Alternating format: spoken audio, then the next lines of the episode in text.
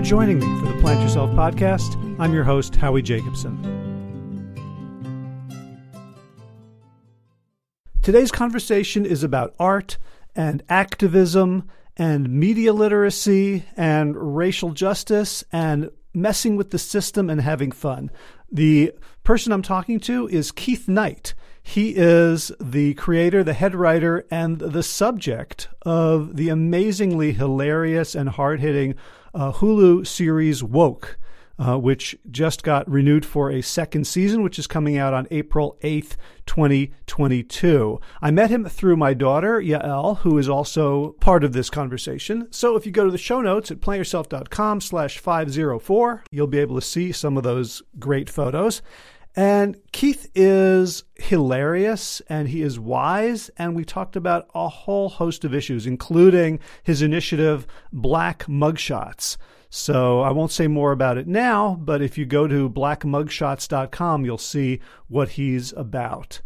And so in our conversation, we talked about what it's like to um, represent your life on a, a television uh, dramedy, comedy drama.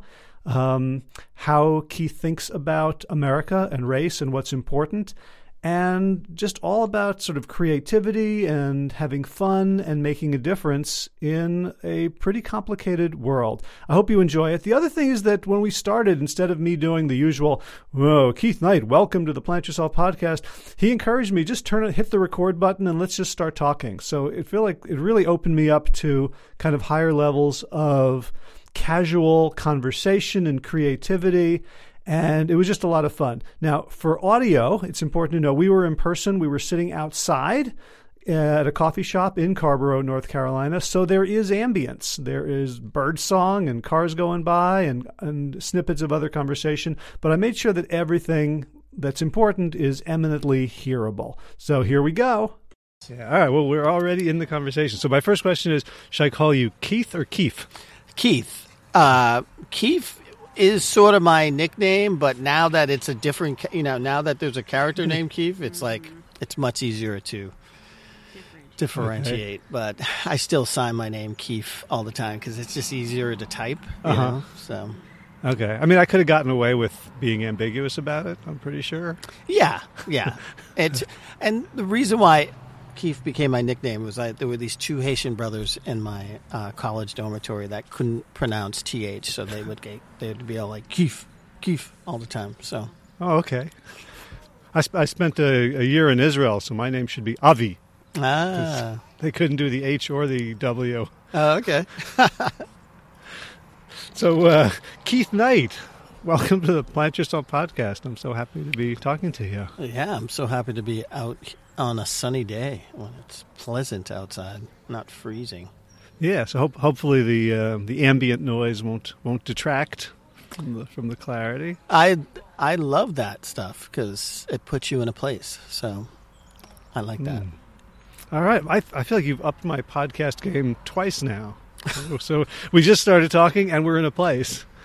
Yeah, yeah. It's uh, it's I don't know. I, I, I love I love the town. I love the community of Carrboro. So um, it's nice to be out amongst people and yeah. see faces. Yep, yep. I've been doing this podcast virtually and remotely for a long time. So I know we did the whole season two. Um, we wrote season two on Zoom, which in some ways is great because I didn't have to go to Los Angeles and write it. I wrote mm. season season one and flew back like every two weeks to visit my family. So it was nice to just get an office and do it from here. And um, I think I think it's going to be the future of it because certainly the production companies save all this money instead of having a, an office building in downtown Los Angeles. Like let's just zoom in and and mm. get this stuff done. So.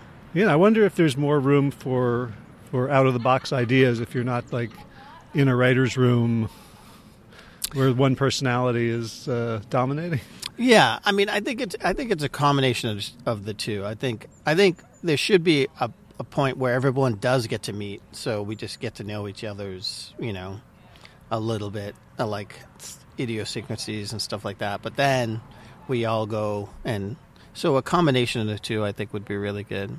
and and you're right. Like there's th- there's some bit of of um, chemistry that happens when people are together. So I think that needs to establish. But there's also um, it's also nice to just be able to sit in a room and you have to go to the bathroom. I got to go to the bathroom. Just flick off and go to the bathroom. So. nice. So, so let's uh, let's back up and talk about what we're what we're talking oh about. Oh yeah, yes, okay, So the the show is called Woke. It's, Yes. it's on it's on Hulu, yes. and you just announced seasons two air date, right? Season two's air date April eighth, two thousand twenty-two, and uh, yeah, just announced it yesterday. So really, this is the first time I'm actually talking about it. So it's sort of a big scoop, Hmm. you know. Excellent. Um, um, you hear that? fans? I, I got the scoop today. Cutting edge, cutting edge. So, and, uh, and we're joined uh, on the sidelines by my daughter Yael, who's taking the photos, and you're gonna occasionally going to make some noise, right? I wanted to. I'm just. I just want to know what's what. Can you tell us about season two? No, no, no, no. We're gonna. Damn it. well, we we might get there, but we have to do it gently. Okay. Yeah, Um, yeah. So first, I just want to ask you about about you. So you've been a cartoonist for a long time. for a long time, I'd say close to thirty years now, a professional cartoonist. Like uh, thirty years. it's kind of insane, but um, it's it's something I, I always wanted to do, and and it's there is no no one right way to do it. And I think if you ask twenty different cartoonists how they earned a living as a cartoonist, they would give you twenty different answers. You know, and. Uh, Well, like half the boys in my school when I was a kid, you know, were cartoonists, right? Like that was a thing that a bunch of them did. They would draw superheroes or, or, or comic strips. None of us thought that it was a career. yeah, well, that's. I mean, it. It honestly, it really isn't. but um, yeah, it's it's one of those things where I was just lucky enough to get encouraged by the right people, and um, uh, and just figured it out. It was like I had some really amazing teachers, two amazing teachers, and and one was uh, an English teacher when I was a junior in high school, and he assigned us um, Animal Farm to read, um, George Orwell, and it was truly the first book that I've ever read from front to back in school that I was assigned, and um, and it, it's it's mainly because I just couldn't, I never could relate to any of the other books, and and this is something to be said about about the books that kids are in, assigned in school. Um, I got more books where there were the pro- protagonists were animals than people of color. So like Huh. I could never I felt like I could never relate to any of the books until Animal Farm came around and it was like, "Oh, the animals take over the farm and kick out the farmers." So I said to my uh, English teacher, I, we had to do a book report, and I said I can't do justice to this unless I can do a book re- a comic book report. Can I do a comic book report? He said, sure. So what I did was do a parody of Animal Farm. So instead of uh, animals and farmers on a farm, I did students and teachers in my high school, and uh, so it was me. I was the head student, the head pig, Napoleon, and uh, all my friends and everybody else were um, the rest of the farm animals, and the teachers obviously were the farmers. And I had rules like un- under 18 good, over 18 bad, you know, stuff like that. And I did caricatures of all the teachers and was making fun of everybody. And my, my English teacher was so psyched about it that he kept it in, in the teacher's lounge a little bit longer to show all the teachers. And uh, and when he returned it back to me, he wrote A plus plus. You capture the essence of Animal Farm perfectly, but more importantly, you should be doing a syndicated comic strip.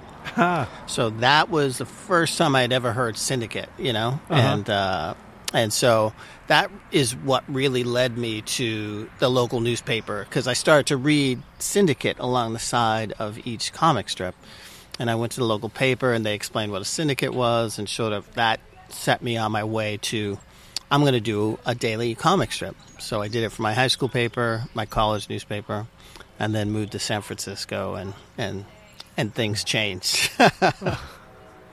changed a lot.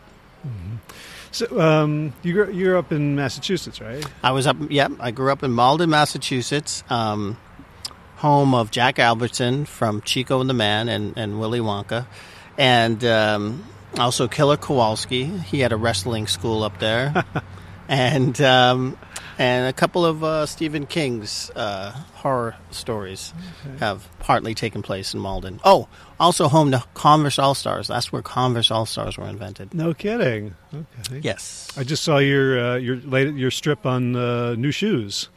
Yes, yes. My my new shoe. Not first time, not Converse. Huh? It's insane. Like for the first time, my back doesn't hurt. It like stopped hurting because I have decent shoes. This is really, really kind of sad that I realized that in my fifties, I've been wearing the wrong shoes all my life. So. Uh, shout out to Allbirds. They're expensive, but they're good. Hmm. That's the, that should be their tagline. We're expensive, but we're good. uh, you know, Chucks are uh, iconic though. They're Like you I- have to give up a little comfort for. Yeah, yeah. Uh, no, that's true. That's true. They're they're the um, Doc Martens of sneakers. They've also gotten expensive oh, compared to like when they were the you know twenty five dollar pairs when I was a kid. it is. Well, here's the great thing about growing up in the place where they invented them. There used to be a factory um, in our town, and before people realized that they could sell irregulars for less money, they used to just dump them into a, a dumpster next to the thing. So we would dumpster dive and just pull out. It would just be stitching that's off, or you know, just something that's a little bit wrong. And and we would do that there and at New Balance. Actually, New Balance was. Uh, my buddy was really into New Balance, so he took me to Cambridge to, to dumpster dive there. But uh, I was, I should probably if I should, probably should have went with New Balance because my my back would be a lot better right now. But I don't know. The the reason I was asking about that when you were talking about you know Animal House, uh, Animal Farm. Sorry, wrong move. and That's a Animal whole whole Farm. nother a whole nother thing. and and you know being able to relate to it because there were no books. Uh, people who looked like you. Were, was it predominantly white school? and Oh yeah. Well, it's funny because Malden is known as the most diverse town in Massachusetts, and so you know I grew up. I grew up in the black section of of, of uh, Malden, so it wasn't like you know I was surrounded by white people. Although I, I when my sister and I went to we went to a, a school from fourth grade to sixth grade called the Major Works program, and it was supposed to be the smartest kids in the city that go there. And my mom just revealed to me that um, I didn't go because I was the smartest. it was my twin sister who was really smart, and they thought that it, she'd be better off if her twin brother was there with her. And we were the only black kids at that school, but um, but yeah, it was interesting because that school was we. It wasn't a normal school. It was like we did plays and puppet shows, like did presentations. It was a whole different thing, and I wish schools remain that way. Like or or the rest of my time because we went back into the school system at in seventh grade and it was just back to regular school again and it was just like oh this is not good but i carried that creativity into seventh grade and i was drawing comics all the time and and sort of became known as the comic the comics guy. But yeah my mom revealed to me that i'm not that smart. It's really funny. So you're the wingman. i was the wingman. Well, and one of the reasons I'm interested in this is, you know, the uh, it's not a spoiler. Like the premise of, of woke is in the the title, and you know, you get it the first ten minutes of the first episode. Is it's it's about a fictionalized version of of you. I don't know how fictionalized yet, but it's someone who um, is trying to be a mainstream cartoonist cartoonist.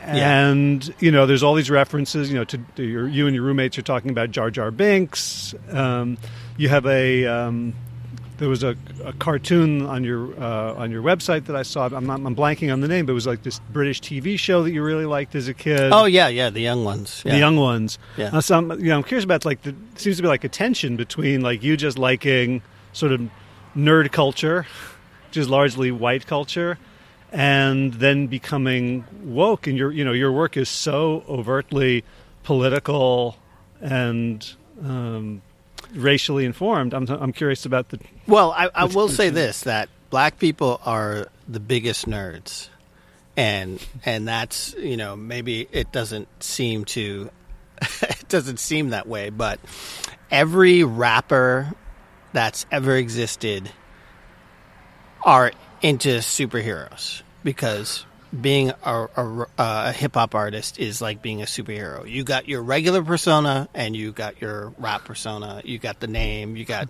you boast about how great or strong or rich or whatever. Like it's it it really is very similar to it, and I don't know. I just grew up in a place where you know my friend's older brother was had like a Led Zeppelin painting on the wall, and you know, and the you know, black people are eh, you know into other things other than what you see on TV, and so it was important for me with the show to show that like that it's perfectly normal that uh, being into not only hip hop but being into punk music, being into British comedy, bringing being into all this different stuff. So, uh, I think my wife said it best, and my wife is German. She said,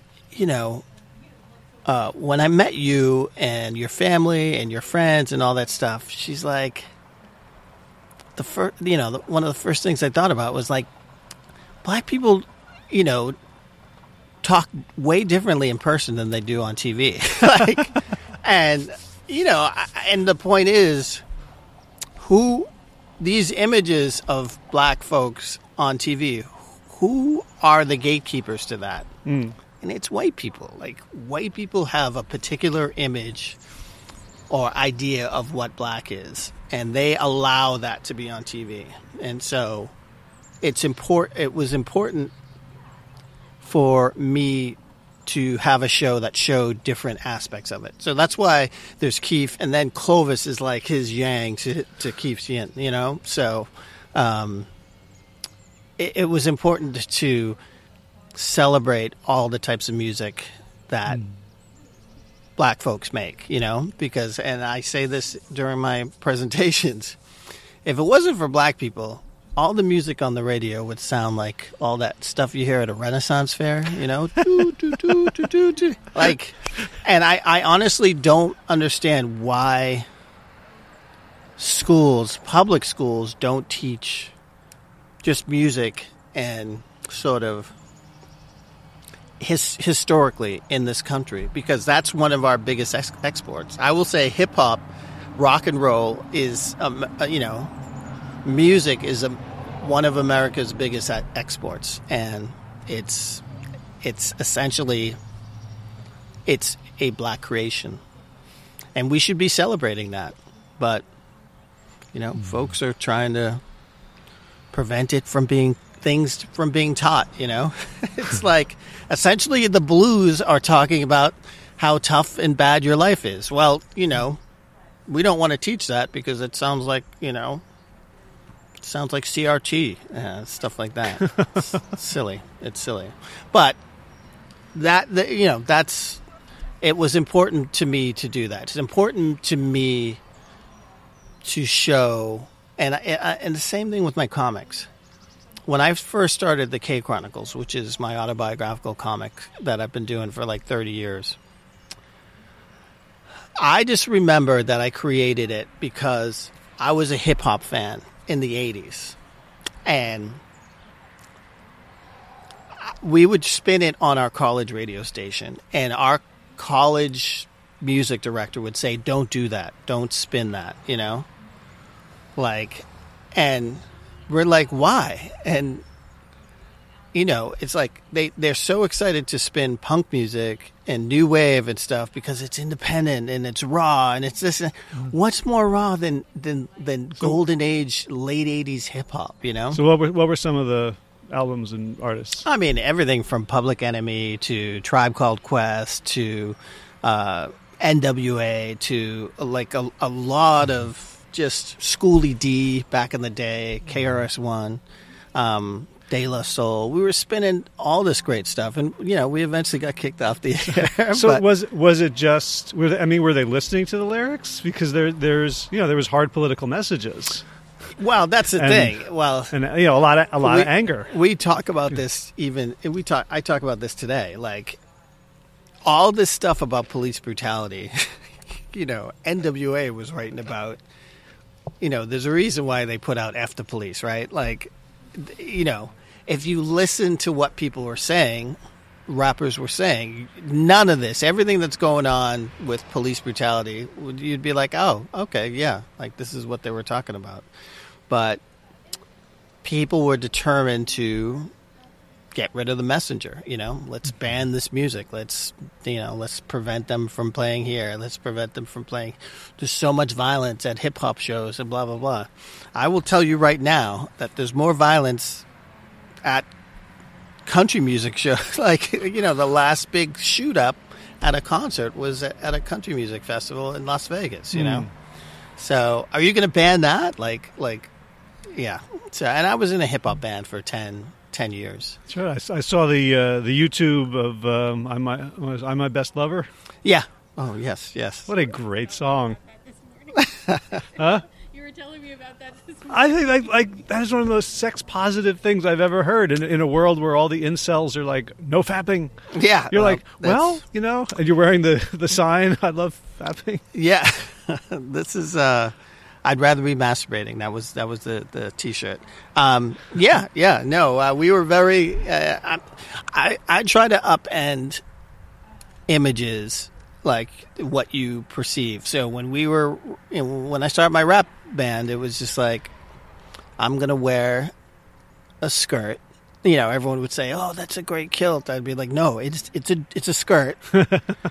I don't wear kilts, and I would rap about how broke I was, and um, and yeah, and I am the best lover I've ever had, and just like, and we sampled lots of. God, we sa- sampled Camper Van Beethoven bands like Camper Van Beethoven, Violent Femmes, like all the all the music that I would hear on college radio Uh-huh. and play on college radio along with hip hop. I I wanted to sample because it's so easy to sample, to take James Brown and make a a a, a funk, you know, a good a, hit, a good hip hop song. It's easy to take a Stevie Wonder track and like I mm-hmm. didn't want to do that. I wanted to take something that you would never expect to be, you know, to be bopping to and and turn it around and make it something really mm-hmm. funky. So So, in terms of the, just the evolution of your art and your message, were, were you at some point the Keith in in woke, just trying to like get mainstream success and get syndicated, you know, USA Today? And I guess kinda. I mean, what what we did in the show. Here's the premise of woke for all those who haven't seen it. yeah, Basically, my character. Yeah, yes, yeah. Um, so it opens on my character on the verge of making it big with a very mild and milk toast. Um, uh, comic strip called Toast and Butter. Like it was, uh, the first thing I thought about was milk toast, and then it was like toast and butter. Like, and I thought that that was the first idea that came to my head. So I was like, okay, that that won't be it. So, but I'll, but it, right. And toast and butter are are voiced by the whitest male voices you could imagine. kinda. I mean, it it is, but one of them is black. Like it's two guys from, um, it's uh, uh, oh God, Richardson, um, um, Tony, uh, the two guys from Veep, which is another Okay. show that I really love. Um, but uh, T- Tony Hale and I forget the other guy's name, but they are. I mean, they were hilarious, and and there was a purpose to making Toast and Butter T- 2D and all the other animation like puppetry and like real, because Toast and butter are just really flat and and plain and empty. And it just makes sense that the first idea that came to my head, Toast and butter, became that idea, and uh, the idea that we used. And I, I, I loved it because I, I enjoyed developing sort of. I, I made and butter comic strips, and I just developed this whole thing behind it. So, and I said to myself, you know, if this all fails, the least that can happen is I, I start up a toast and butter strip, you know. Um, but it was really fun working with them. But so he's about to make it big with toast and butter, and then he, yeah, he just he ends up being mistaken for a someone who's robbing people in, in the area. Uh, by cops. So he gets profiled by the cops, you know, very traumatizing. He gets tackled, guns pointed at him, and all this stuff and it jars something in him. And uh, so then it sort of opens up a third eye. And so that third eye is basically he starts to see like inanimate objects uh, become animated and come to life. And so these animated objects are kind of like his id telling him, yeah, you know, yeah, bust up this place. Like throw this thing at the window and bust it. Stuff like that. And we came up with that idea because I remember just saying, like, there's nothing more boring than a show about a cartoonist where the cartoonist is just sitting there drawing. Like, there's nothing, it's so boring. So we're like, how can we incorporate animation and stuff like that to make it interesting? And, mm-hmm. and to the credit of Maurice Mar- Marable, the, our director, producer, he's the one who came up with the idea of saying, I don't want to just do 2D animation, I want to do puppetry and stuff too which I think took it to a whole other level because he came when he when he presents when he has an idea of what he wants the show to look like they come with a lookbook so what that lookbook is is all these images of of stuff he wants the show to look like so he came with a lookbook that featured he said there's four movies I want this show to look like do the right thing which is a favorite movie of mine. Eternal Sunshine of Spotless Mind, which is a favorite movie of me and my wife. Sorry to Bother You, which is a, a friend of mine who I've played with uh, Boots Riley from The Coup, and a total bonkers movie. That's that's about the uh, call center. Yeah, yeah. Uh. And then um, uh, Amelie, which is my wife's one of my wife's favorite films. So it was just like when you came with that, I was like, all right, this guy gets me. You know, this guy uh-huh. gets me. So, uh, and that really elevated the show. Anyway, so he's basically what he's going through right now is, through season one is basically his racial awakening, or I call it racial pu- puberty.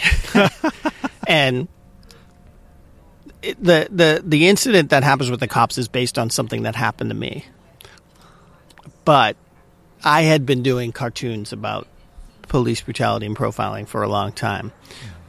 My woke moment to me, one of my biggest woke moments was when I was a junior in college because I had my first black teacher when I was a junior in college. So this is another huge thing that I, I've done comics about. They say that if a black student has one black teacher between kindergarten and 12th grade, they're likelihood of going to college goes up like 30 to 35 percent just to have somebody that looks like them at the front of the class teaching them something and i never had that but i was lucky enough to have a substitute when i was in, in, in grade school who was black young black man who was an aspiring cartoonist so when we had a study class he would invite me up beside his desk and we would doodle together. Hmm. And so seeing that guy was hmm. huge, made me say I could do it. But fast forward to my first black teacher, i.e., teaching a class in, in college in Salem, Salem, Massachusetts. He was an American literature teacher, and he assigned us for people to read Ralph Ellison, James Baldwin, uh, Richard Wright, Maya Angelou, and when someone said, "Why are you giving us all all black writers?" He said, "I'm giving you all American writers," and that to me was my woke moment. Oh, sorry to hit the microphone, but that was when my work went from being about keg parties to being about what it's like to be black in America. Like you can just tell your story, but what I what I wanted to do was like how is it a little di- bit different because of the color of my skin and and how I grew up and and all you know that type of thing. So so that to me was played a very important role. And then going to San Francisco was moving to San Francisco after college was a, another huge, huge uh, moment for me. And um, I think it's because I saw the legacy of underground cartooning once I moved out there and saw that you didn't have to have this little tiny daily cartoon strip. You could have a, a bigger format and you could write about drugs and sex and, and politics and all this different stuff. So my work really changed from college to San Francisco hmm. and hmm. became what it is today. So I'm realizing two things. One is my first black teacher was when I was a junior in college. oh wow. And the second thing is this is the first time I've ever thought about that. Mm. that's the thing It's like I, I think i think white people take for granted that normal in america is white Right. and that all the books that they're going to get that we all get all the history is all geared towards elevating european americans and the rest of us have to just even fight to be heard or seen, you know? And it's that is an ongoing uh, concern and struggle.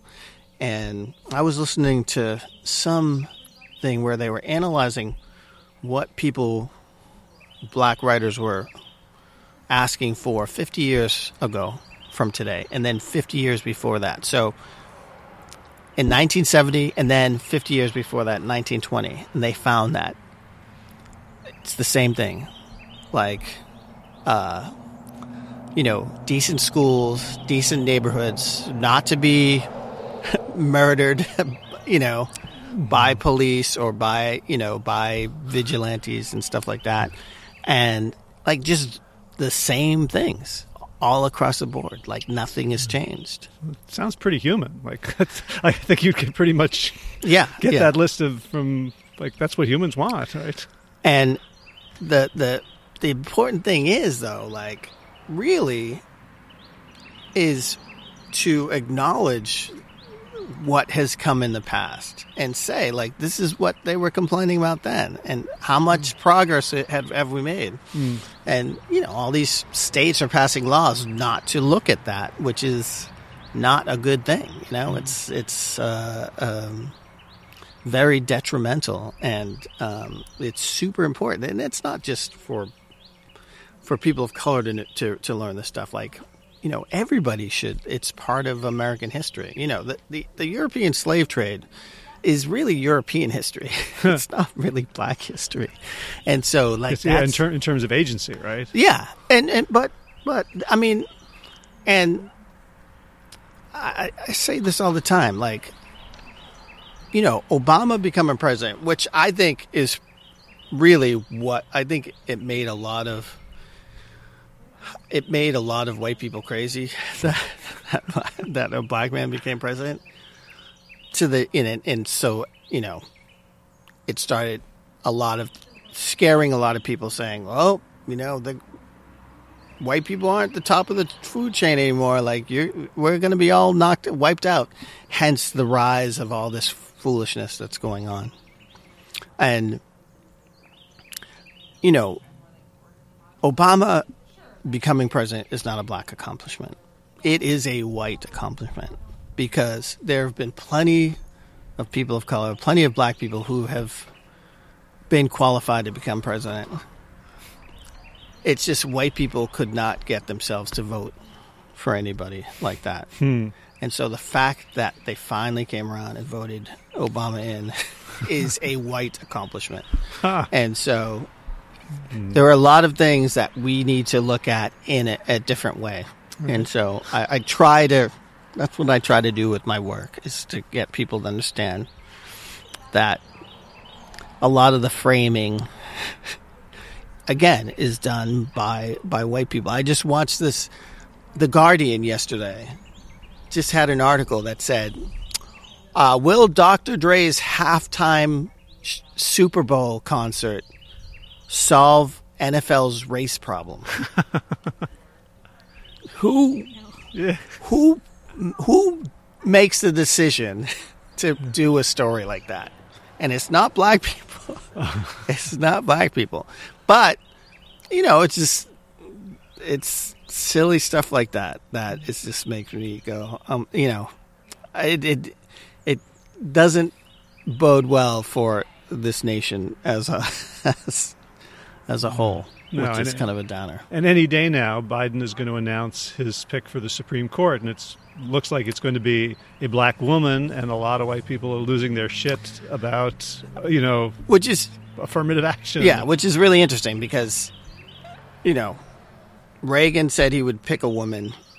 Trump said he'd pick a woman, but it's but if you put black in front of it, all of a sudden it's like, oh, oh, wait, no, oh, wait, and I mean that's, I guess that's his mistake, but um, uh, hopefully moving forward he can be vague and just say, yeah, I'm gonna, I'm gonna pick a woman and then he picks a black woman and you know they'll lose their shit when when it happens but they won't lose their shit now. And so um, it's interesting. It's all very interesting So I wanted to get back to the the, the puppets and cartoons who, Oh. who are talking to Yeah. Keith. Yeah. And you know they're really in his head. It's not. It's not like these are sort of measured conversations that he has control over. Yeah. Like they're you know they're the the the, the sharpie is like um, pestering him. on- You know when he's on stage. Yeah. And it kind of reminded me. I saw you had in, in your online store. You had a, a drawing with a quote by James Baldwin. That's basically like to be to be black in America and to be conscious means you're in a sort of a constant state of rage. Yeah. And I'm like that's how I'm seeing all these, um, you know, animated objects. Yeah. Kind of you know, impinging on on the character Keith's equanimity. yeah so i mean that that's really it is is it's the voices in his head manifesting themselves in these inanimate objects all around him and it was a great way for us to have you know the stuff that they're saying if it was coming out of a human's mouth it would sound preachy and you know whatever. But the fact that it's coming from these inanimate objects is kind of wacky and weird and we can get away with it. So that was really to me that was really fun to do. And it was really fun to figure out how the animation was going to manifest itself throughout the season. And you know it reminded me of I don't know if you remember The Sixth Sense, but it's kind of like you didn't know where the ghost was coming next, you know, where um, the ghosts were. So it was really fun to figure out, okay, where where's the next time the animation is going to show up, and um, so that was that was neat. And then what were they going to say? What were they going to talk about? And um, and then after that, the voices that we got were so good uh, from you know Nicole Byer and Eddie Griffin and Cedric the Entertainer and uh, Jack McBrayer from uh, Thirty Rock and uh, and then um, Keith David who did the Bible, which was really like his. We just wanted him to talk because his voice sounds so good. and then Cree Summer, who. Um, is a huge, um, like a classic voiceover person, but she was on uh, a different world. I had a crush on her uh, uh, on a different world when I was, you know, way back when, fifty thousand years ago. it's cool. So Did you tell her about it? I didn't know. You know, unfortunately, all that stuff was done over Zoom because we finished shooting the season one a week before they shut everything down. We are known as one of, the, I think, maybe the last production that got finished before the first big COVID thing. So it was crazy. It was crazy. We were so lucky. So some some of the the recurring jokes, which are sort of, which are hilarious, are also like painful. Like if they weren't, if you didn't make a joke out of them, uh, there's like, you know, I think it's Gunther is the the the roommate selling cocaine as an energy drink. Oh, and, yeah. and Yeah. like you know, and he's he's featured like really getting in the cop's face like as an ally, and yet it's clear like they're like if it was a black guy doing what he was doing, they'd be dead. That is really like the most straight from my life experience is when that ha- when it happened with me with the police. It wasn't so uh, it wasn't so dramatic. I didn't get thrown down or anything, but I was hanging up posters, and a cop showed up and came out and said, "What are you doing?" And I said, "I'm hanging up posters, and this is a stapler. I'm going to put it down." And he says, "You know, we have the suspect." So he calls all these cops, and cops start driving from all different uh, perspective, all different streets, showing up. And um, my roommate, I had a white roommate who was on a bus who had turned the corner up at the top, and he saw. He said he saw all these cop cars down at the bottom of the hill, and he was like, Where where was this? the San Francisco. Uh-huh. And he said, oh, all right. SFPD hassling another black man. And then he, as he got closer, he realized, oh my God, like that's my roommate. Just like, and he got off the bus and a little white guy, and he came running across the street, like screaming bloody hell, like getting up in their face. And they all turned around and saw this guy running at them, like with this totally angry look on his face. And they didn't do any. They just were like, take it easy, man. Calm down. He was like, ah. and I said, that is like, if I don't know where it's going to end up, but like that is an image that is seared into my brain. And um, so it was so. Uh, Mo did such a great job. Maurice uh, Marable did such a great job on that that scene because it's done in a way that is quick, but everybody gets it. Everybody sees it and knows knows that part, and that's great. And I also got the sense that you know your character on the ground is really wishing your roommate would not do this because it's kind of escalate, like it's making it more dangerous for you. Just having anger, like you appreciate the gesture, but like stop. But also, he, you know, like I got the impression that like he was concerned for Gunther that like something might happen to him. You know, like Okay. we purposely made my character more naive than I would be Uh-huh. because we want the audience to go on that journey Yeah. with him. So, uh, so there's a reason why like all this is just dawning on him, you know, and uh, we could say he's been coddled all his life as the chosen one, as uh, and and in many ways, I I sort of got that, um, you know, when chaos was going on in my cafeteria or something, and I'd be sitting there drawing, like people would be like, "Don't mess with him. He's he's he's the artist." you know, it's just that type of thing. So it's gotten me out of a lot of uh, a lot of stuff. So in a way, I, you know, I I am rather innocent, but uh, but not as innocent as he is, and Mm. whatever in his thirties or something. Right. And you know your um, your black roommate Clovis is kind of you know the the jaded realistic one, right? Like there's, there's a scene at the beginning where they find a, a white woman's wallet on the ground, and Clovis is like, "Do not touch that. There's no there's, Yeah. there's no way in which this ends well for you." And he throws it throws it away. And I will say that when I wrote that scene, that's when I was like, "Oh, I can write television," because um, it's a way of telling you what who the characters are, not by saying, "Oh, you're the one who's blah blah blah," and you're the one who's blah blah blah, but by their actions. So you know, finding this wallet and him wanting to go to the cops and and Clovis being like, "No way, are you crazy?" Like those two things where you're able to know who these characters are without them being blatantly described to you. And uh, so uh, that scene not only did I love like when I finished that scene, I was like, oh, I can write television, but that scene was uh, T Murph, the guy who plays Clovis, his first big scene and sort of the test as to because this was his first major role, and um, during the reading, you, you do a, a, reading in front of all the executives um, before we leave to go and shoot, and he was so nervous that he started improving and like going way off script and it just totally like everyone was like oh no.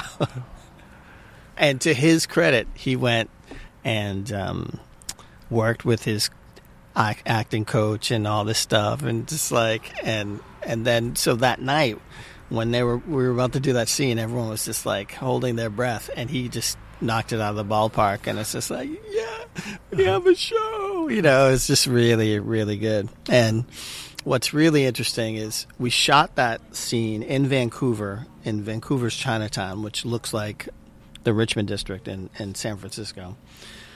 And it's a show it's a street called Keefer Street. So it was shot on Keefer Street and the 22 bus came by and it's the night bus. So it was k-n-i-g-h-t coming by. Huh. it was yeah it was so weird. Like we were just like this is destiny. It's really wild. So mm-hmm. weird things happen. So i'm curious about the, the dynamic on set because you're presenting material and i'm guessing you know the the black actors have experienced that yeah this is life and I'm wondering for the for the white actors who are participating who may not have been in a a black centered show before, like, is there discussion? Like, this, does this happen? Is this like? I, I think it's more. Uh, I think it was more the crew. I think. Uh, you know some of the crew and and especially in Canada, uh, you know we had a majority white crew. They were like, you know, what is this? like, you know, or but I mean they but they were really you know most most were really great, but there were a couple of people that um, that I guess um, you know there's some there's there's some n words thrown around in the show, and and I think you know one of the guys on set was you know flinging it around one of the white dudes and he was asked not to do that. He was like, "Why? Why? They're saying it. Why? Why? You know that type of thing." but uh, but overall was a great experience up there. But no, it's um, I think more than anything, it's it's interesting the dynamic. Again, going back to uh, white executives that may not get everything. Um, we had, but you know, I'll say this: our guys at Hulu were great, but there were sometimes some of the requests from higher ups were like, um, you know, at the end of the pilot, the first episode when he gets mugged by uh, the black dude, they're like, so why is it so? Why isn't it, it more menacing? They said, like, why isn't it? And I said, well, the point is that like his experience with the cops is supposed to be more menacing than him getting mugged by some black dude. And there was this, you know, they said, can we make him like just a little more scary? Can, can he have a gun? Can he have this? And I really didn't want. I said like, I said, I, I he originally was just going to be like this uh-huh. because I never wanted to show any gun, but then they. So I compromised and he lifted up and there was a gun there, but um, but you know when I I've and this is the thing of compromise the the the whole issue of compromise. Yeah, because I went in saying I don't want any black people shooting guns. I don't want any black people dressed up as women unless unless that's you know unless they're trans or you know like I don't want it done in comedic stuff. Mm-hmm. I don't a bunch of other things, but the, the just certain things that I just didn't want that you see in in all this different stuff and um, you know and but the the acting in that scene was remarkable. Given now understand now knowing what you've just told me about your reluctance to it, like there's a bond between them of, of, of, kind of understanding. Like when he lifts and shows the gun, it's not like it, it, I didn't read it as I'm gonna I'm this is a threat. But it's like look, here's my uniform. This is how we're. This is the this is the roles we're playing. Here. Yeah, yeah. Like and he hugs him at to keep, yeah to keep. Well, yeah, he's hugging him to just check to see if he has any any. But that was a really good improv scene because, um, just it was just weird and funny. Um, yeah, I mean, it, it, yeah, the experience is is supposed to just be not scary, and I mean, and- they've they've bonded over the fact that your character was the one mistaken for this guy. Yeah, yeah. I mean, originally he was supposed to be a fan of toasted butter and be like, "Hey, can I?" You know, he was going to take a picture with this phone he just stole. Can Can I get a selfie? But they, it it, it was going to be a lot more slapsticky, but we sort of kind of got it. Um, I, I when I first got involved in it, I was like, "Listen, I know everybody wants it to be a dramedy, but all the dramedies I see are never funny. They're like, they call it a dramedy, but it's like super serious and just. I said, I just want to be the funniest dramedy out there, right? And and so I didn't want to sacrifice any of the comedy, but I then realized after watching different comedies and stuff and seeing if you don't have any a, a little bit of drama in it, you don't care for the characters. So you might laugh, but at the end, it's kind of like I don't know, like fast food. It's like it's gone. Yeah, no stakes, and so um, so I get that the drama makes you care for the character, and it was super important. I think Lamorne had so much goodwill coming in from New Girl that to see, you know, Winston on the ground with cops like horrified people, you know. So um, I think that that was really really good. He he just does a great job carrying the whole emotional aspect. He got so much to do in that show and that season. Um, you know, the teaser for season two is, frankly, you know, everybody loves all the other characters too. So, so like, we're giving them uh, more, uh, and so it's it's going to be uh, a combination of, you know, it really is. It the the story expands and involves uh, more than just Keith in his head. Like by this time, I, I will say, in season two, he's he's had therapy, so Okay. so he's dealing with it a little bit a little bit better. But uh, in season two, it's sort of like this is post George Floyd, like just post George Floyd, where suddenly everybody's woke, right? And so, what happens when woke becomes the thing, the brand, you know? So it's sort of season two is like the co- commodification of woke, mm-hmm. and sort of what happens when, you know, Keith becomes sort of this semi-celebrity, you know, and sort of the poison that that, that is, you know. So I was going to ask about the because it, it didn't occur to me that you created the name of the show before George Floyd. oh yeah, like what, what you know at some point like i missed it like woke was a compliment and Oh. then and then all of a sudden it was an insult Yeah, I don't think it was ever a compliment. Like, but back in the day, it was like stay woke. Like, Yeah. you know, just like. like but, you know if like oh that guy's woke but that yeah, was a good thing At some point, yeah, it's it's gotten co-opted and become just pejorative. But I, I actually, you know, it was happening while we were shooting season one. They were like, half the people hated the name, half the people loved the name, and I was. They said, "Do you mind if we change the name?" I was like, "Listen, I, I, I don't mind, um, but it's just going to be a better name." And so everybody pitched all their stuff. I think I pitched for Keith's sake. Um, I pitched the Gray Area um, as a play on Bay Area. Um, what else did I pitch? I don't know. I pitched a bunch of the K Chronicles, which is you know based on my comic, uh, but the nightlife. Um, but we they hired some firm to come up with a new name, and they tested it all, and they said it's nothing better than woke, you know, for better or for worse, and you know, it will be debated until time goes, but every time I see it out there, every time, even you know, when people say, "Oh, Hulu's too woke" or this and that, like I think we should lean into it. Like I'm trying to get the promotion for this season to be like, um, I have this whole thing. Like, do you find yourself wondering if the person giving you a lap dance has decent health care?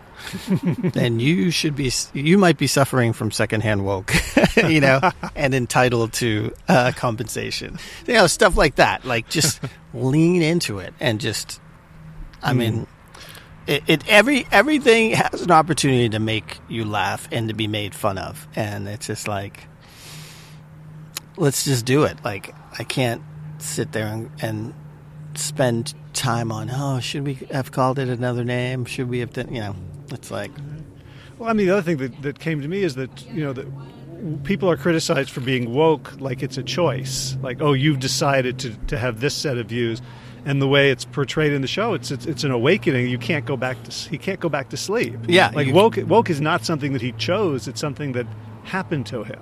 Yeah, once you see it, you can't unsee it. You know what? I might use that actually because we wrote that down uh, in in the first season. But but it's true. It's like once you see it, you can't unsee it. And what I love about the name, too, is that to this day, people are discovering the show because they dismissed it because of the name. They dismiss it, and then they run out of things to watch.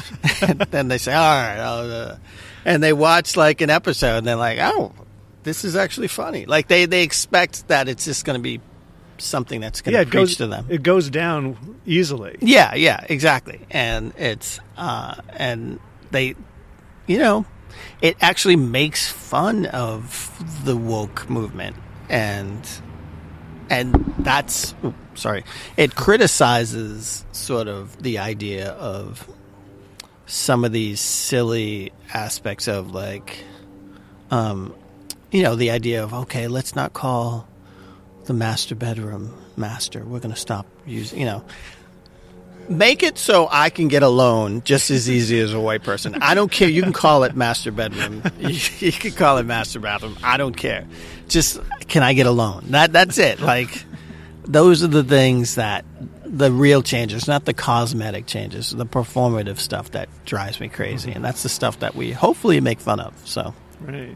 Yeah. yeah. I had one more one more question, which is how how I found out about you from y'all telling me about um, black mugshots. Ah, yeah. Um, it's really interesting um, because it's something I've always wanted to do. I was sitting there going, and and it was always in the back of my head. Like, so, just ah. describe it. For, oh, Black Mugshots uh, is is a project that um, I, I've basically gotten black people to take a selfie of themselves with their favorite hot beverage with a mug. And then anybody who's not black has to have a black mug. So it fits the black mug shot idea.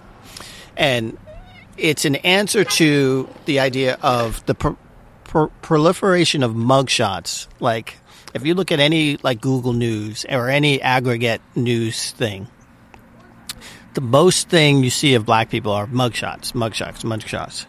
And the thing about mugshots is these are only suspects. Like all these mugshots are generally suspects, and there's never any follow up. You know, they could be innocent, they could be the wrong person, they could be. There's never any, but you have that image seared into your head. And I just found out Ireland has outlawed mugshots because because of that very fact that you demonize people when you see them in a mugshot. And you, you can't get it off the internet. Like there are companies that claim they'll cle- scrub your the internet of your mugshot, but you can't do that. You can't do mm-hmm. that. So for me, it started out as like let's screw with the algorithm. Let's see how long it would take to end up in the Google image search with my picture in a mug with a mug shot amongst all these you know mug shots and it took about a month and a half um, but um, but once people heard about it, they were just psyched to do it, and so people started sending me all these mugshots from all over the world. And we have we're rolling up on 600 mugshots right now. I, I bought this. I bought the website Black Mugshots, and uh, and And so now the goal is to get more than just my picture on the Google image search because it's always my picture. But um, but it's it's really neat. You know, Lamorne uh, gave us a mugshot, and um, there's a few others. The guy who played the Mandalorian, um, uh, he didn't give us a mugshot, but it was just out there with him with the black mug. So we're like, oh, let's just add it on there. but it's Disney, you know, Disney owns Hulu. They shouldn't get mad at me. But um, but all this other, all these other folks, like writer, like it, it to me when I look at it, it's all these cartoonists. There's all these musicians I played with. There's people I went to high school with, people I went to college with, people who live here in Carrboro, people who lived in L.A. It's like it's it's like this is your life when I look at my uh, thing. Um, yeah, it's pretty cool. Um, And what's what's the like the activist part of this? Other, other than you know, it's not. Well, it, it, it's it's to shed light, and hopefully, with the you know, Washington Post did a story on it, and uh, I think Boston.com did a story on it. A couple of other places have, and they they're syndicated to a bunch of different media uh, places. And the point I want to make is. Media companies should stop relying on mugshots. Like, and they're they're after George Floyd, there were all these articles saying that a lot of places would stop using mugshots And because specifically, mugshots means if so, someone's been stopped by the police or arrested, they take a very unflattering photo next Yeah. to next to a with the with the numbers there or just a black and white photo and the, and, and and just yeah, it's never yeah, it's it's very humili- humiliating. And if if you go for a job, if you go for uh, you know a place to live, you go for anything, and people employers look at your social media immediately now, like for when you go for a job, and if your if your mugshot comes up, up y- y- it doesn't matter what you explain to them, like they're they're gonna think even if you were innocent like why would you get arrested you know? And um, what was the statistic? They say something like black folks are 40% uh, the total of what cops bring in but they're 84% uh, their mugshots are in pictures. So it's like every you know it's it's just so we're using the site for people to go to and like the next version of it we're listing organizations for like i want to uh, end cash bail. Like we should end cash bail because basically it just keeps, keeps poor people in jail um, you know prison justice reform the innocence project these, there's going to be all these links to different places that people can sort of look into these issues and say all right like maybe this is something I can help out with. Um, the book, uh, the Books for Prisoners project. That's something that I like to do every year is donate books to, to prisoners and, and just do whatever I can to sort of, uh, I don't know, help make the world a better place. You are one of the rare people in the world who have a show where you are you there is a main character that is you. And that is like a one in a bajillion chance of like having a TV show about your life. So, with that being said, if if the sky's the limit and anything's possible, what do you want in the next 20 years to happen to you that's fucking awesome? That just that you that you know like now that you have a show that's about you and like is you know your baby and whatever like what what is possible for you? What like if you just dream manifest right now like what's the coolest next three big things that you either want to accomplish or like just happen to you or like crazy just yeah that's my idea that's my question Um, well, I mean, you know, I would love to be sort of somebody that creates opportunity for the next person like me, you know. So I would love to have one of these crazy deals where they're like Netflix signs blah blah blah to a production deal where it's just like first look, you know, and you can just come um, with because I have a, a bunch of different projects that um, I, I would love to to do um, and produce and and not just you know some are I want to be really involved in. Some I just want to be back uh, and, and not do a whole lot with. But the other thing is, you know, I want to. Um, I love food, and uh, I want to have a show. Very, you know, like Anthony Bourdain. Like, I like, like that is like, I, I, you know, I love rolling into a town. I, w- I want to roll into a town and just meet with a few cool people, talk about sort of the historical aspect of whatever's going on in the town and how it relates to food, and then just have a great meal, you know? And um, yeah, and um, so that's like, I would love to do that. Um, that's sort of a, a fantasy thing. Like, what is, what better? I mean, traveling, learning, and eating. Like those are that's, that's it. Those are the three things that like I would love to be able to do. And um, but uh, you know, everything else is just like I just want to see my you know I guess provide like I, I want to see my my family's dreams sort of come together. So yeah, my son wants to play baseball. Wants to play Major League Baseball, and you know, he's he's well on his way. He's playing for a travel team, and just like just really talented and, and amazing. And so it's just those things. Uh, um, it, obviously, I would love to see sort of you know massive reform. I, I but I, I would love to see the educational system, you know, again, we have to. Get, America is going through its darkest time in a, in a really long time. In recent history. Yeah, yeah, it's It's pretty dark. and it's going to continue to get really ugly, and then at some point, it's gotta, it's hopefully hits rock bottom, and then comes comes back up, and you know this this educational system that we have, that where people are suddenly like, I don't know, someone put it best, like, you know, if you are more concerned about banning books than banning guns, you know, in, in classrooms, then I think your priorities are mixed up, you know, and uh, and just the idea of it's kids that kids want to learn, like they, it's it's the parents that are like, uh, you know, I almost think like the parents are worried that their kids are going to see their grandparents in some picture screaming at some little black girl trying to get into school, you know, so.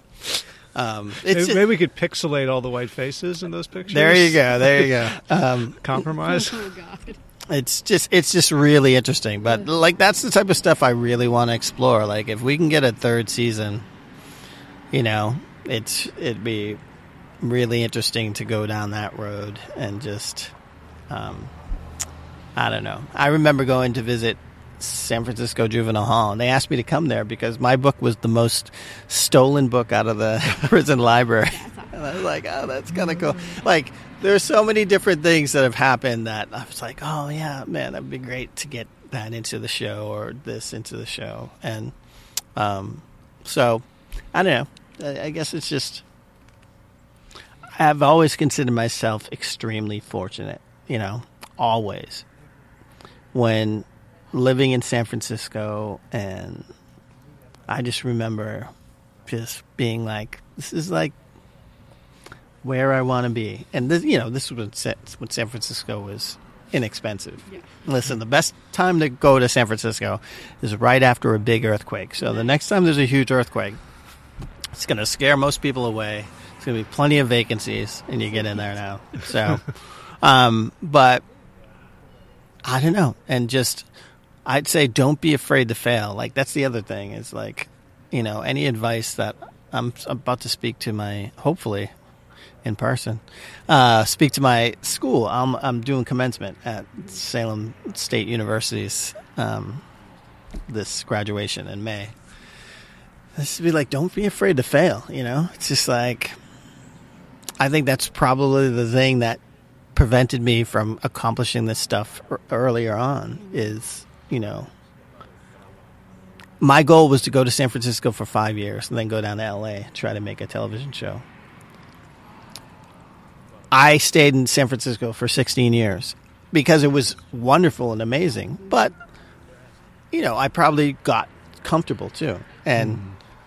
And I realized that at after 16 years, I was just like, okay, I'm really comfortable right here, and I don't want to be 20 years from now be like the bitter, angry guy that was saying, "Oh, San Francisco used to be cool, but now it's blah blah blah." So, so I got out, went to LA, and then you know, right before the show happened, I didn't know the show was going to happen, but we left LA, and everyone was saying, "Don't leave." don't leave. You don't know when your your thing is going to come in. And I said, yeah, but I don't want to be here like 20 years down the line. Saying I stayed because I thought it was. And so I I came here, and I think my producers were shocked that I left. They're like, oh my god, he really left. So they, I think they it put a fire under their asses to say we gotta we gotta make a show so we can get him back here. Um, but I told him I'm not going to move back to LA. Like it's, I don't think it's a, a, great place to raise a family unless you're like, I don't even think if you're super rich because then you just hang out with super rich, spoiled brats. So, um, you know, it was really great to move here, and everybody now says, "Oh man, you did the right thing. You got out, man. Like everything's a cesspool and expensive and blah blah blah. You know. So, um, yeah. So it's it's cool, but that's a very long answer. I mean, but you you heard what I said. Like, yeah, it's I I know how lucky I am, and I've always I've always considered myself like that. I was always a lucky person. You know. Um, not luck in the sense that I'd win the lottery you're but, the lucky twin. yeah, yeah, exactly. I'm not the smart twin. I'm the lucky twin. that might be Lucky Twin Productions. That might be the name of my production company.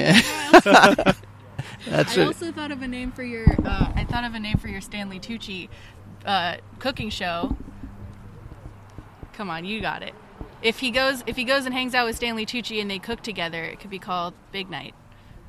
Big Night. Well, I actually have a title for that. My I my title would be "Guess Who's Coming to Dinner." Okay. Which I've had for a long time, but since uh, Sidney Poitier passed, it means even you know more a little homage to him. So, but yeah, it's and and one of the things I always wanted to do was like I want somebody's mom or grandmom to cook because they always do something better than hmm. any restaurant. So the show should always end with eating at somebody's mom's or grandma's house. You know, so nice. It's my thing. Nice. So for people who want to know more about you, find your work, uh, buy stuff, where, uh, where do they go?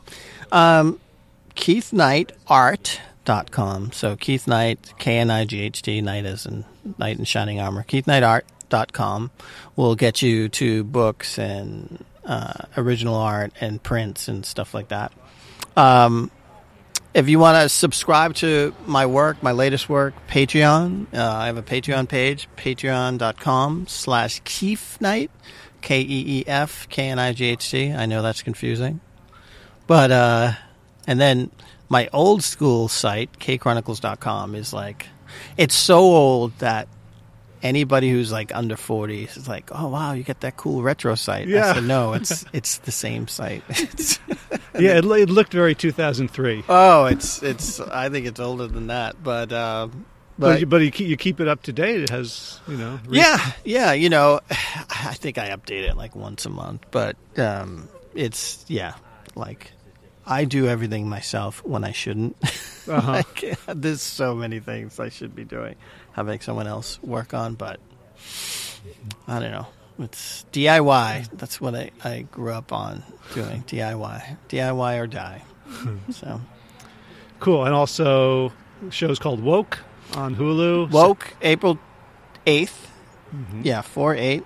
And uh, yeah, it's going to be fun. It's, uh, I don't know.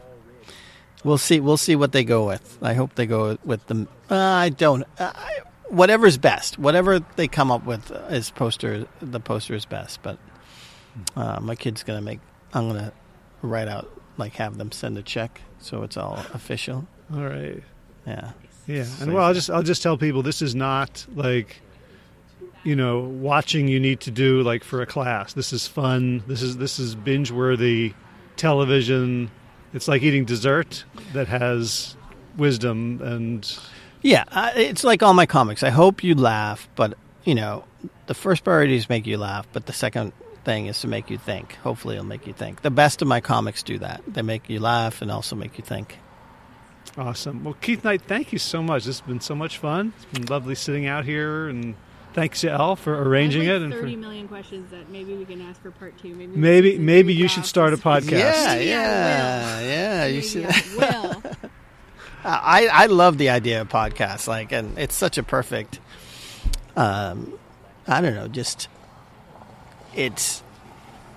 I love conversation. I I love the idea of just chatting and and and just chatting about different issues and stuff, and not like I, I've often talked to my thirteen year old. Like, we should start a because that community radio station, I was like, we should do a show, and you know, we can just talk about, I don't know, local stuff, and you guys can talk about it too. You know, it'd be really fun to talk about. Have the boys have on. them on next time. Yeah. Well, it's so funny because the 13 year old's talking. you know, he talks like a 13 year old and he keeps on. They're homeschooled, so they're all around, they're around each other all the time. So, you know, he's saying a lot more dirty stuff. I was like, your brother's going to say this to one of the other kids in the neighborhood, uh, you know, and it's just like, you don't want that to happen. So please don't do that but it's interesting. Um, advice as a homeschooler, as someone who's been um, through it, um, and this was from I guess both of you. Like, what would you say is something, you know, like the three most positive aspects of your experience and and what you did? Um, well, for me, the most positive is like the absence of a kind of conformity. Yeah, definitely. I, Yeah. I would. I mean, there, I I've had a couple of. This is a different podcast now. When I'm into it, uh, like I dropped out because I was so passionate about drawing and about making art and about learning about art that I would like dr- like sneak out of like American history class, which was completely Fairy tale inaccurate. class, yes, fairy tale class. May I add? like, and then the Native Americans just kind of did their own thing and kind of just pieced out. I'm like, Yeah. no, they didn't. So I ended up just like I dropped. to a pretty progressive school. I did. We won't name names. Uh, I, I, I'm sure I spoke at that progressive school. I'm sure you have. but uh, I just, in that moment, in that time, in that class, I had just lived in South Africa for the past nine months, and I mm. was just having a lot of trouble readjusting to being treated like a kid mm-hmm. and not just like treated like a person.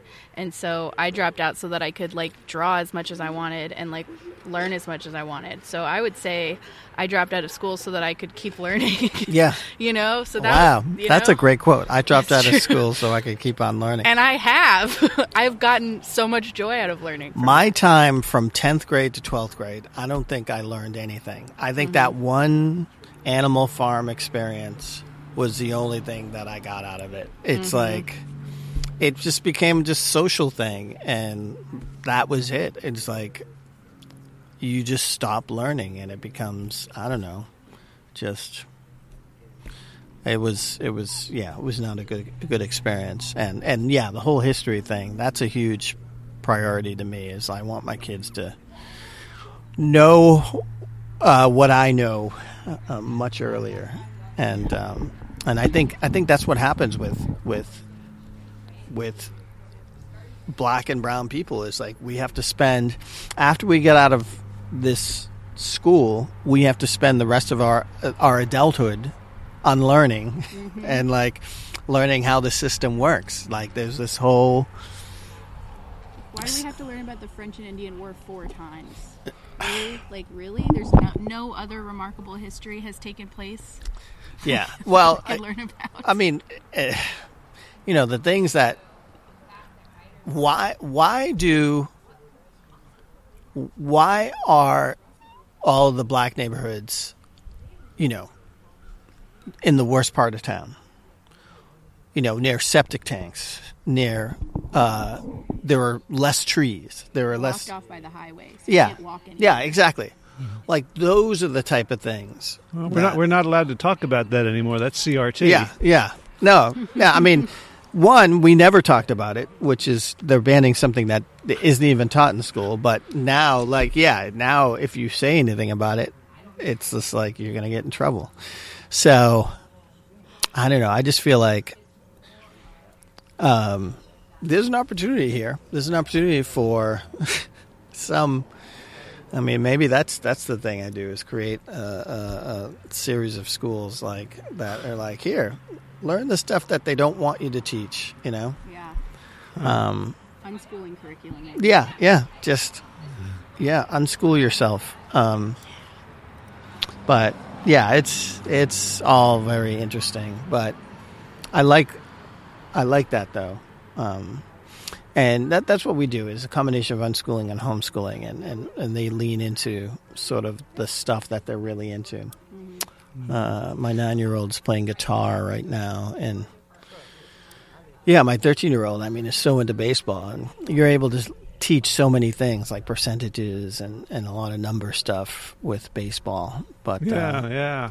but yeah, also just just the idea of just learning the business aspect of it and also the history of it. Um, and this is something I talk about too that Jackie Robinson was not the first black baseball player. Like they had black ball players in in the late 1800s, but it was a gentleman's agreement that happened after Reconstruction. That like you know all the black codes and all the segregationist laws that that came after um, that prevented black people from playing until Jackie Robinson. So Another white accomplishment, right? yeah, exactly, exactly. So uh, there's so much, there's so much to talk about, and Yeah. The other thing that I thought was very important and challenging about homeschooling was I had to develop trust in my children yeah, that you know there was a way that when they were in school I could sort of outsource that like okay this is the system that's kind of works that's going to take care of them and when when they didn't want to do anything or they didn't want to read or something like to trust that there's something innately good about human nature as expressed in these two yeah, that that I I don't have to worry. Like they're they're not going to spend their lives playing video games and So well, so we got to get there with with that. yeah. Well, so did so did we. Yeah. I mean, yeah. Some days to The Sims. I'm not gonna lie. Yeah, and it, it's funny because we we barely let them play it at all, and uh, I know there were so many people that play play a lot more than they do. So, um, but to to yeah, to me, it's just like for me, racial literacy, media literacy, and financial literacy. Those 3 are things that I feel like uh, I want to I want them to the stuff that I that they don't teach in school, and and that I think is very important. You know, why you know, and and they they have a great in, introduction to media literacy because they've been to the set, they've seen like, oh my gosh, what a cool, what Yeah. a cool homeschooling experience. and they see like they've been there when I get like audition tapes. They've been there when it's like I here's the they think you know there's way too many swears, but they just see all the different stuff and um, you know the effects and stuff. Like you know, I say, well, the you know the cops, the guns that the cops have are clearly fake, but you know this is stuff that I didn't even know that like in the fantasy sequence in episode eight when when he's getting shot all the different ways when they're imagining what would happen to Keith if something goes bad. It's just all the effects that they add on, like that these little smoke effects and these these lighting effects and stuff. And, you know, they don't really use uh, um, the things they used to use before that would Did be- you did you have an armorer on set? Like I'm I'm thinking about this now because of you know Alec Baldwin and Rust. Oh no! This, I mean, a- again, like none of this stuff. None of them had bullets in it. None of them had the fake stuff. I forget what that's called, but no, they just they didn't do anything. Nothing came out of them. So uh, no, no. I mean, one of the new things is like the intimacy coordinator, which I think is super important.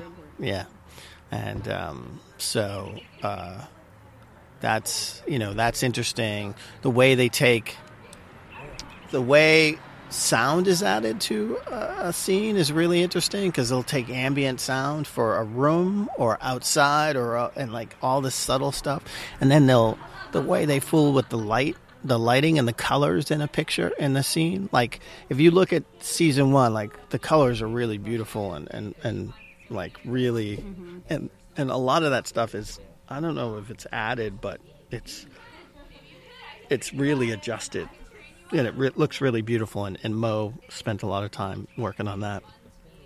And then if you shoot something like this, you have to get an okay for, you have to get a, an okay for all the artists who do all this work behind you. And if you don't, like, we thought someone had gotten this okay. We shot this thing where there was all this graffiti mm-hmm. And apparently they didn't get the okay so we had to like there's a scene where they're buying the shoes and it's all cg it's all like all the graffiti on the walls yeah so it's like 50 grand like it's crazy just but it's Like you licensed the wrong song. Like, uh oh. oh no Two thousand dollars later. Well, no, no. I mean that we had great people do that, and I, I loved working with them. In fact, it was Issa Rae, her her company called Raedio. Um, they, it's a great company, and they just were really great at getting all the right. I mean, the, the presenting all this great music and stuff like that, and you know, there's some stuff that we had to have. That there was just no better song for it, like Bill Withers, "A Lovely Day." Like that's like, yeah, it's it's one of my favorite songs.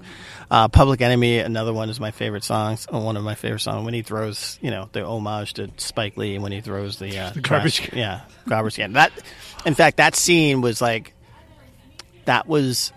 I said when I'm when I was pitching the show, I was like, listen, you know, all I want to do is have a scene where my character picks up a thing and throws it, and it just doesn't work. It doesn't break, and and so if I get that scene, I'll be happy. So um, it's yeah, it's fun to see that stuff come to life, and you just you just say, "Wow, this is great." And I I, I had that moment. Uh, you know about the young ones because I remember being in high school and just being like, I want to make a show like this, you know. And so I didn't. It, it didn't flash back to me until they were doing some puppetry on the set, and I was like, "Oh my god, this is it! Like I'm doing it. I'm doing it." You know. So Yes. Are you are you going to make any cameos? Yeah, I was actually going to ask him that. Are you in a cameo? Or you yes, I do. Uh, yes, I do. I'll do one every season. Every season we get. So yep, I'm definitely in it. So. Awesome. I'm, I'm in it in a much better like the last last year I was the uh, koala that punches my character. So you have no idea, but you can almost kind of see it's me in, in this in this new one. So yeah, we'll see. Cool. Well, thank you so much. I've just adored this conversation. Excellent. No, yeah, it's a, a, a pleasure, and uh, you know, let's uh, let's do it again. Let's hopefully we'll have a, a a reason to. Awesome. Well, maybe we should get the kids together and have them drop wisdom. I think she'll be dropping the wisdom, and, and oh, my 13 year old will be dropping, you know, dirty words and laughing.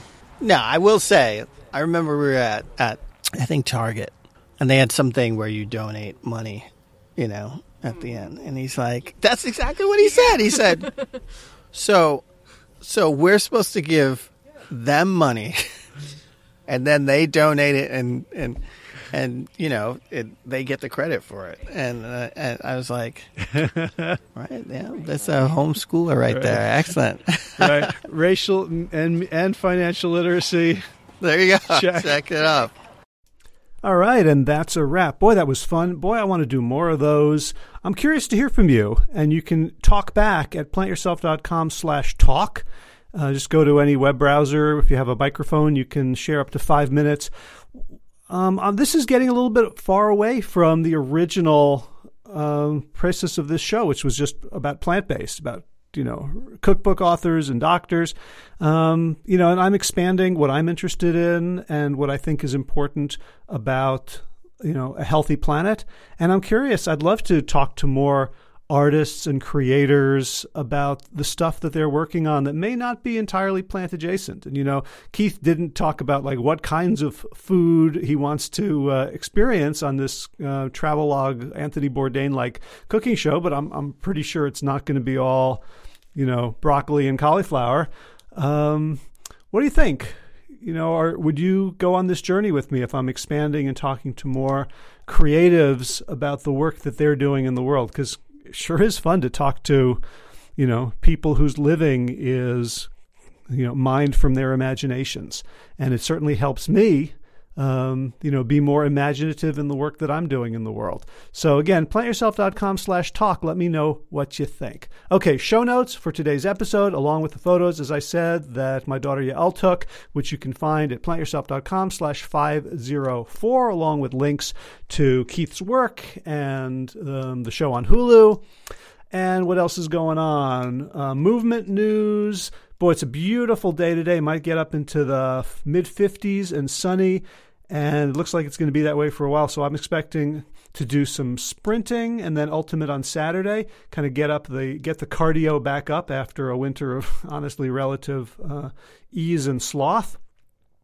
Garden news, not much going on now except you know poring through seed catalogs and starting to prepare the spring planting.